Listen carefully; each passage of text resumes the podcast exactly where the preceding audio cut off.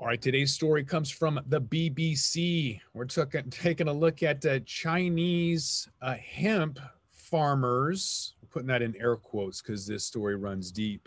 Um, part entertaining, very informative, um, kind of uh, interesting as well with some of the legal loopholes. So, we're going to dive into some illegal hemp farming on Native American land, how it was able to operate for three years as a cannabis uh, facility. And uh, how easy it was just to go from one location to another and start over. So, all of that coming up and more. It's only entertainment. Welcome back to the Talking Hedge. I'm Josh Kincaid, capital markets analyst and host of your cannabis business podcast. Back with us is Katrina Glogowski, angel investor and attorney. Thanks for being back on the Talking Hedge. Thanks, Josh. Uh, this this story threw me for a loop when I saw it very interesting. I'm glad you brought it to my attention. So, um, why don't you take it away? This is again from the BBC called Chinese Dreams on Native American Land A Tale of a Cannabis Boom and Bust. So, let's start with uh, tribal property, uh, tribal reservations. Uh, the United States government and your county sheriff and the local police, uh, they do not have jurisdiction to go on to tribal land. So uh, that's the first point. The second point is if you are on tribal land and you are not a tribal member, uh, a member of the Navajo Nation, for example, the tribal police do not have jurisdiction over you. And so it creates this gray zone uh, on tribal lands. And so here we have uh, a, a very entrepreneurial minded individual. When the uh, 2018 Farm Bill passed, he approached tribal members to lease tribal land. He is not a tribal member. And he said, Hey, I'm going to grow hemp here. And it was a small tribe. They did not have a, a, a farm uh, a farm bill plan, a pilot program. So he created the farm board, appointed himself director of the farm board, and approved his own personal hemp growing plan. Uh, this was all out in the open. Uh, no, he was not underground or anything else. They had acres and acres and acres of covered um, outdoor greenhouses where these uh, migrant workers, primarily Chinese migrant workers, were coming and harvesting this product. And very few of the chi- Chinese migrant workers spoke English, and hemp and cannabis is easily uh, confused from a visual perspective. And so all these Chinese migrants came to these reservations and started harvesting, growing, and, and tending to these ostensibly hemp crops. Well, turns out they were growing cannabis. And all the powers that be kind of knew about this. So they called the FBI and, and they're like, hey, they're growing cannabis out there. And the FBI said, tribal, tribal property can't do anything. They called the tribal, um, the, the tribal police and they say, hey, they're growing cannabis out there. And they're like, well, you know, uh, we really can't do anything. so it took years, Josh, years for the authorities to develop a workaround to be able to uh, address this situation. Meanwhile, the Chinese migrants were were continuing to work on the farm and um, uh, weren't necessarily well cared for, shall we say. And so the, the federal government, uh, the BIA, Bureau of Indian Affairs, uh, the FBI, the local DEA office, uh, the sheriffs, the police, and the tribal police all go in and um, and raid these raid these farms. Uh, guess what? it was the migrant workers who got arrested. Uh, and the migrant workers who were like oh you're playing with cannabis without a without a, a license so you're you're committing federal crimes. Uh, and the individual who masterminded it uh, wasn't there the day that they uh, raided it and so life is fine. Fast forward just a few scant months, this very entrepreneurial minded individual relocated to Oklahoma and did the exact same thing in Oklahoma. And the whole point of the BBC's article was that basically the Chinese migrant workers that were working on the first tribal reservation just relocated to Arizona and started doing it all over again. And in fact, many of the migrant workers who were interviewed for this article said it was the best job that they ever had. And that's why they wanted to go to Oklahoma to continue to quote unquote cut flowers, Josh.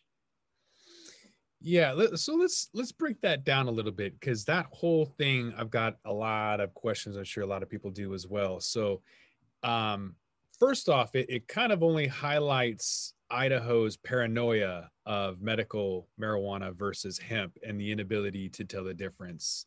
Um, many, many people, maybe the majority of people, wouldn't be able to tell the difference if one was put right next to the other. Uh, and so for years, this kind of went on. Whereas people in the know, like you mentioned, they they knew they knew what was up. Um, so, having said that, you you gotta you gotta peel back some layers here because how in the hell can can the FBI and the Native American police force and no one really have jurisdiction or authorization or the ability to do anything? So essentially, and, and we're not experts in this by any stretch, but essentially, from what we can gather, the FBI couldn't go in there because it's Native American land and they didn't have authorization at all. Correct. Native American local police couldn't do anything because the individuals growing weren't Native American. Correct. So, so they licensed the land from Native Americans, but they themselves weren't Native Americans. Therefore, they are exempt somehow from Native American law. I guess that's that's pretty weird. It, uh, exemption is a strong word, Josh. Um, basically, uh, there there was multiple overlays here. It did occur on tribal land, so you would expect the tribal police to have jurisdiction. If you've ever driven through the painted desert and got a speeding ticket from a tribal cop, they have jurisdiction uh, on tribal land, even though you're not a tribal uh, member. Uh, but then the land, the farmland itself, was owned by tribal members, but the individuals operating the uh, the farm were not, and of course the the migrant labor that was physically performing the work were not. But what crime was being committed? Um, they had a lease. They were openly doing this, and ostensibly under a an approved hemp pilot program, and they were growing hemp. And what is your what is your basis for going in there and testing it? Uh, well it's cannabis. Well how do you know it's cannabis looking at it from the street? You you don't. You have to test it. Okay well in order to test it you need a warrant.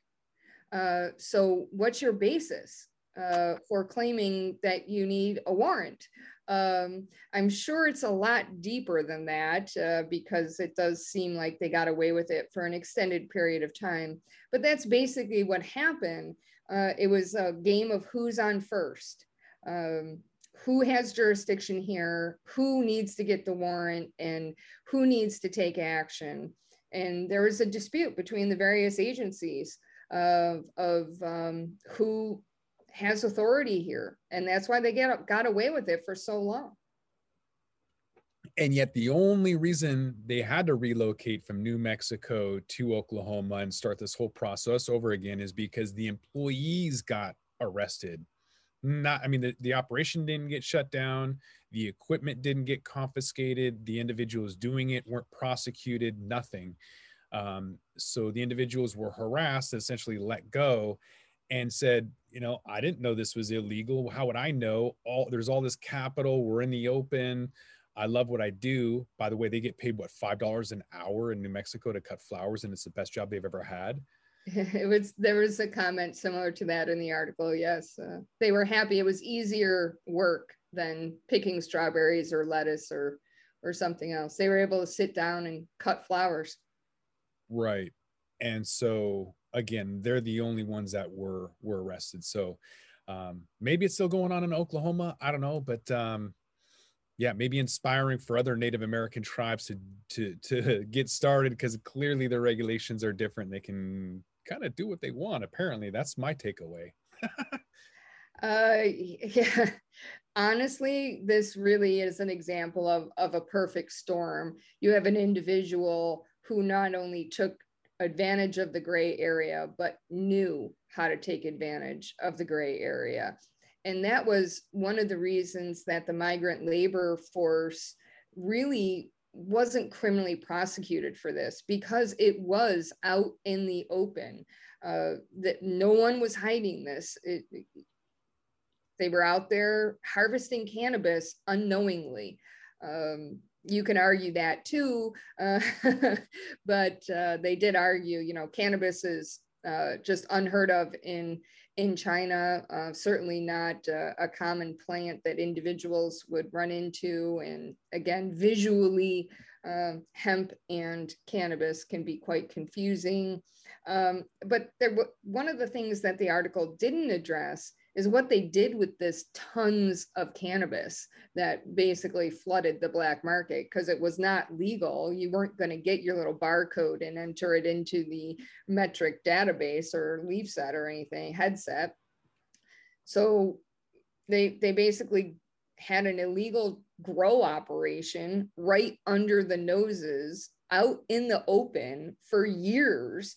Uh, and then they just moved yeah, well, Oklahoma's medical market just got a lot cheaper after this move. So yeah, it did. people in New Mexico are going to wonder why the prices are going up after this this uh, this exodus out of there because that was a lot of product over three years where they had to um, get through a medical market that doesn't have as many regulations, so they don't have to go across state lines. So the FBI doesn't get brought in on that aspect.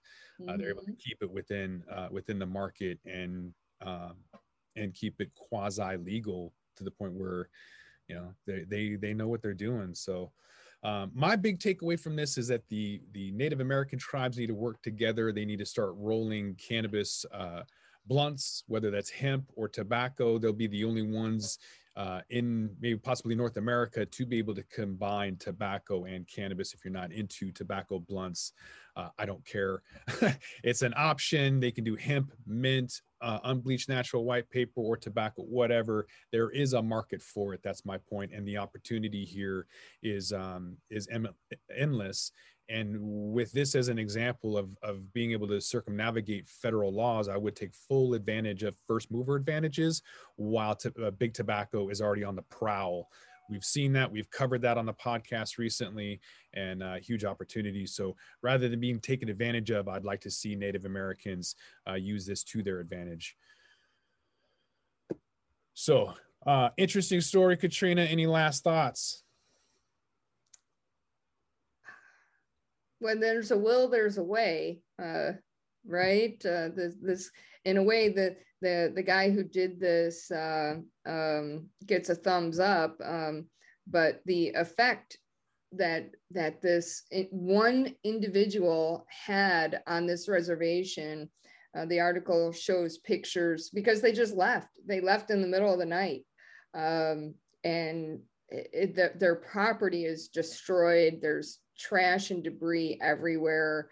Um, it, it's it's not cool. And and as an advocate for legalized cannabis this is an example of what can go horribly wrong. Mm-hmm. yeah uh, lots of options. You know, these these tribes can create a um, tribal tokenized asset utilizing a rolling machine as collateral. There's a lot of rolling machine options. You can contact me for that for pre rolls or joints or blunts or whatever. Um, but yeah, um, come together, unite, create an opportunity out of this, and uh, push forward and move forward because that is a massive opportunity that I'm seeing uh, with tribes rather than being taken advantage of. So hopefully they uh, start moving on that. I'd like to follow up. Hopefully they do something. You have to come back to the Talking Hedge and find out. With that, I want to thank my guest, Katrina Gogowski, angel investor and attorney. Thanks again for being on the Talking Hedge. Thanks, Josh. I'm Josh Kincaid. This is the Talking Hedge. Don't forget to like, share, and subscribe, or don't. And I'm out. Don't forget to smash that like button on your way out and check out these other videos that we've got.